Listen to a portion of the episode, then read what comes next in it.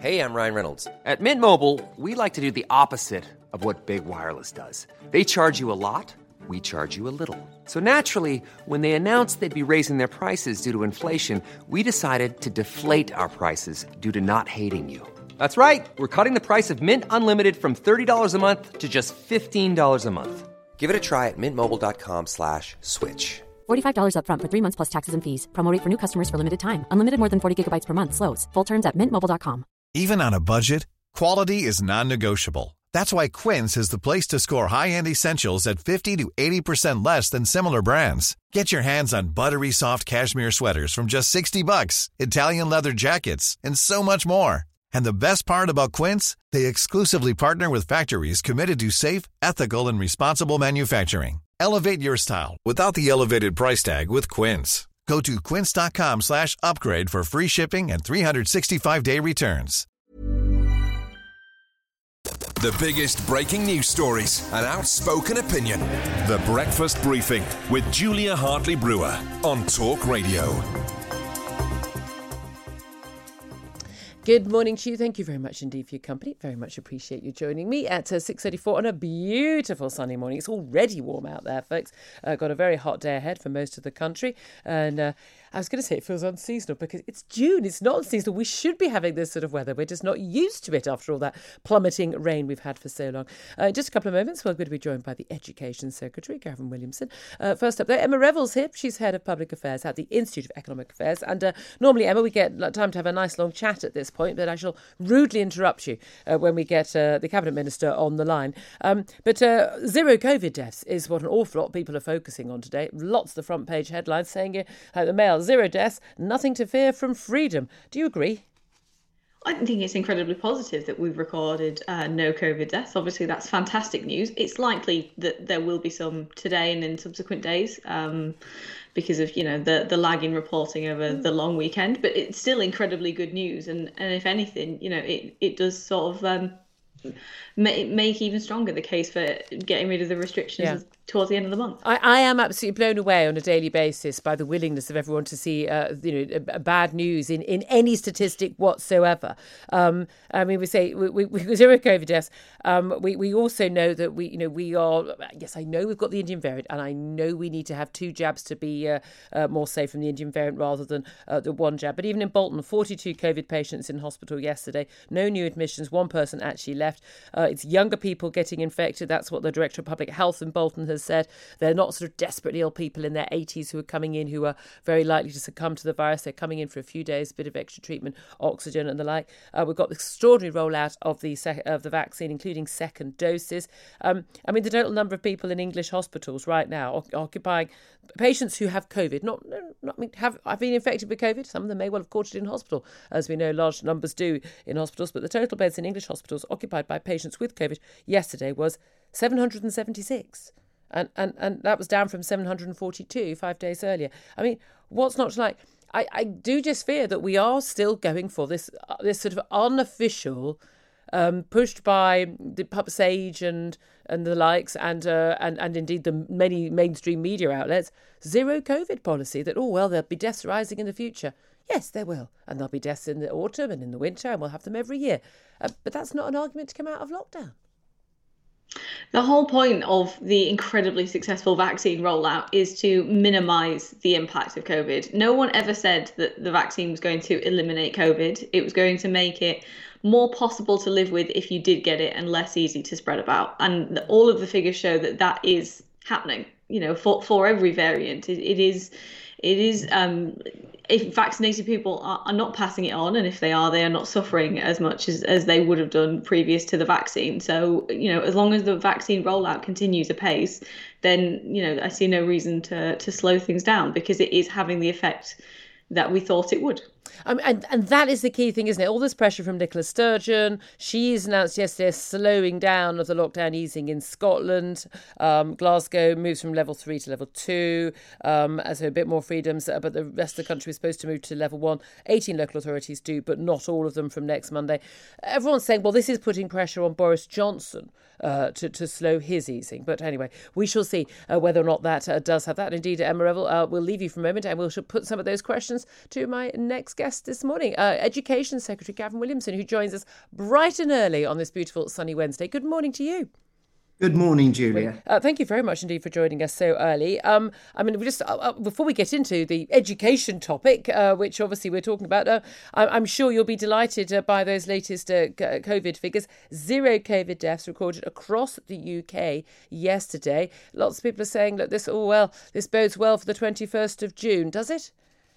it's it's so promising to see those figures, but we mustn't be complacent. It does show how the vaccine is uh, really working and having a real impact in terms of actually keeping us all safe. But we ask people just to continue to remain cautious and make sure that they get their two jabs as rapidly as possible.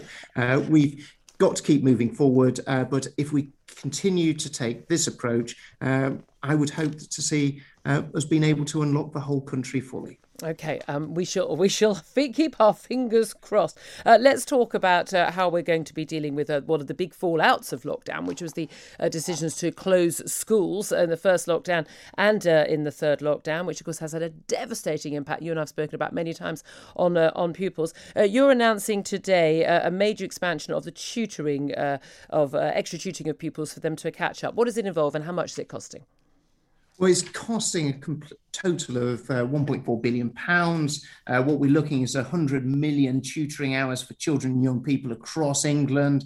Uh, we're also making a big investment in terms of teacher quality and uh, those who are working in early year settings. I think we've seen some of our youngest children be really impacted by this pandemic as well. And it continues to build on what we've been doing. Uh, you know, we're delivering a tutoring revolution. Uh, tutoring really does work. It has a po- incredibly positive impact in terms of of children being able to catch up. So uh, we're wanting to expand it to more.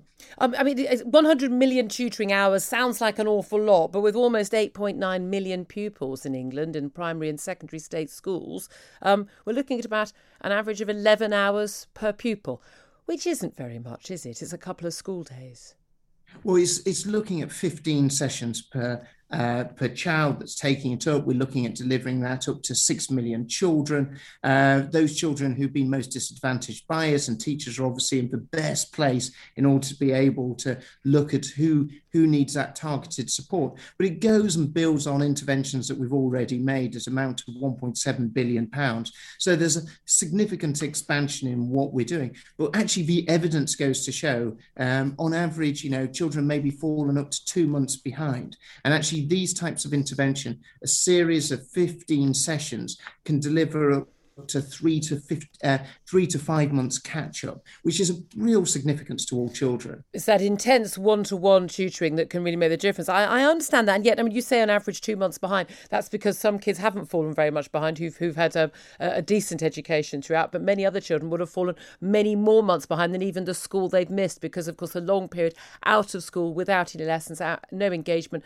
parents maybe un, unable or unwilling to engage with them. They've they've really going to lag behind. Is is going to be aimed at the kids who've most, you, you say six million children who've most lost out, and, and, and other kids who, who've, who've lost out less relatively are going to get uh, no less, no extra tutoring or just less, less tutoring? Because across the board, even the brightest pupils who have had, you know, Zoom lessons throughout, they've still fallen behind. They've still not learned as much as they as they were supposed to have learned in the last year.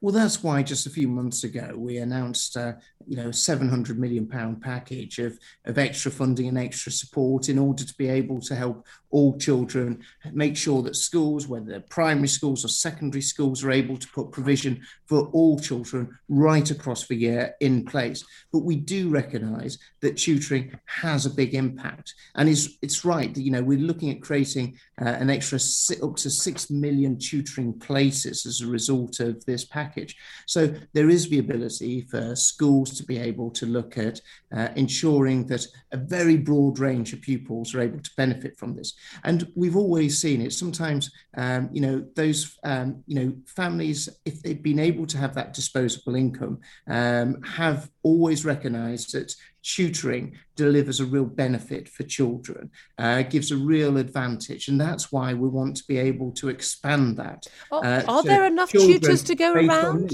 I mean, I mean, you know, round my way, the, the parents who spend a fortune on this sort of stuff, you're looking at, you know, minimum fifty pounds an hour. Um, are there going to be enough tutors to go around the state system if they can earn huge sums in the private sector?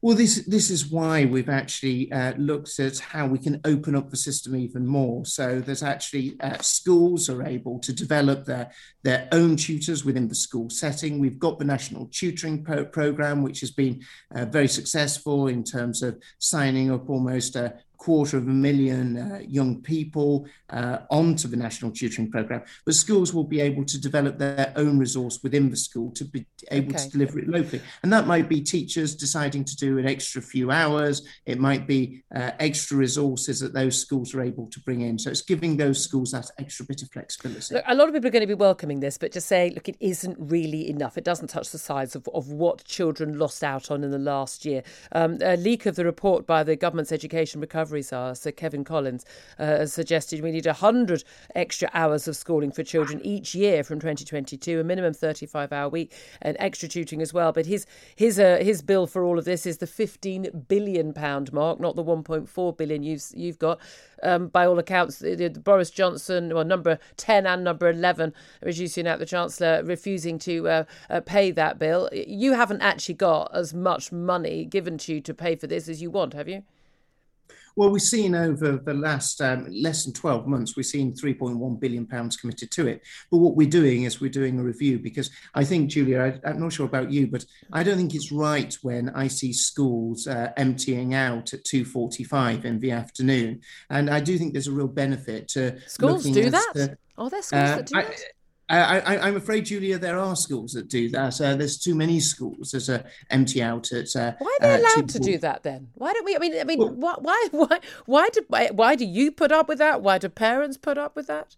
Well, this this is what we're looking at because it's actually not just purely about the academic. It's also about the enrichment that we can put around the school day. It's about actually all those other things that children benefit from, whether it's the clubs and activities. And actually, what we're doing is we're doing a, a review as to how this uh, how measures could be implemented in terms of actually delivering the very best uh, in terms of a school day. Uh, what are the right times uh, for children to be in school, uh, not just in terms of primary school and secondary school, but also in post 16 as well. So I think it's right to be actually having a look at this because actually, as we uh, work up towards spending review, it's really important that we actually um, have the very best evidence to justify as to what interventions are going to deliver the most for children. Okay. That's what we're currently looking at. Um, just finally, um, when you look going back to the tutoring and all the extra money that's uh, that is there, I and again, lots of people saying, and I would say not not enough, doesn't touch the size of this, and this is a this is a this is a, a, an investment set of money. We, we we will be reaping the benefits of spending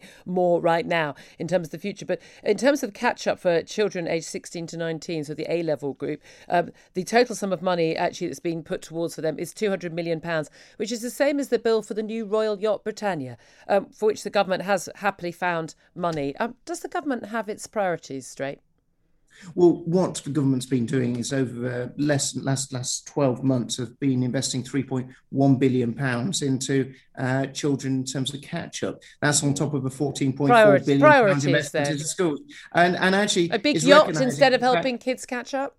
Uh, well, uh, the government is absolutely committed. This is why we're pursuing uh, we're pursuing schemes that really deliver a difference, and that difference is tutoring. It's driving up the quality of teaching, not just new teachers, but also existing teachers, supporting them in their career development. These are things that are proven to work, and I I think that a lot of parents will be incredibly excited about the fact that their children are going to be benefiting from small okay. group tuition because it delivers results. All right. Well, we will we will hope that it does because my God, our children need it. Gavin Williamson, Education Secretary. Thank you so much. The Breakfast Briefing with Julia Hartley Brewer.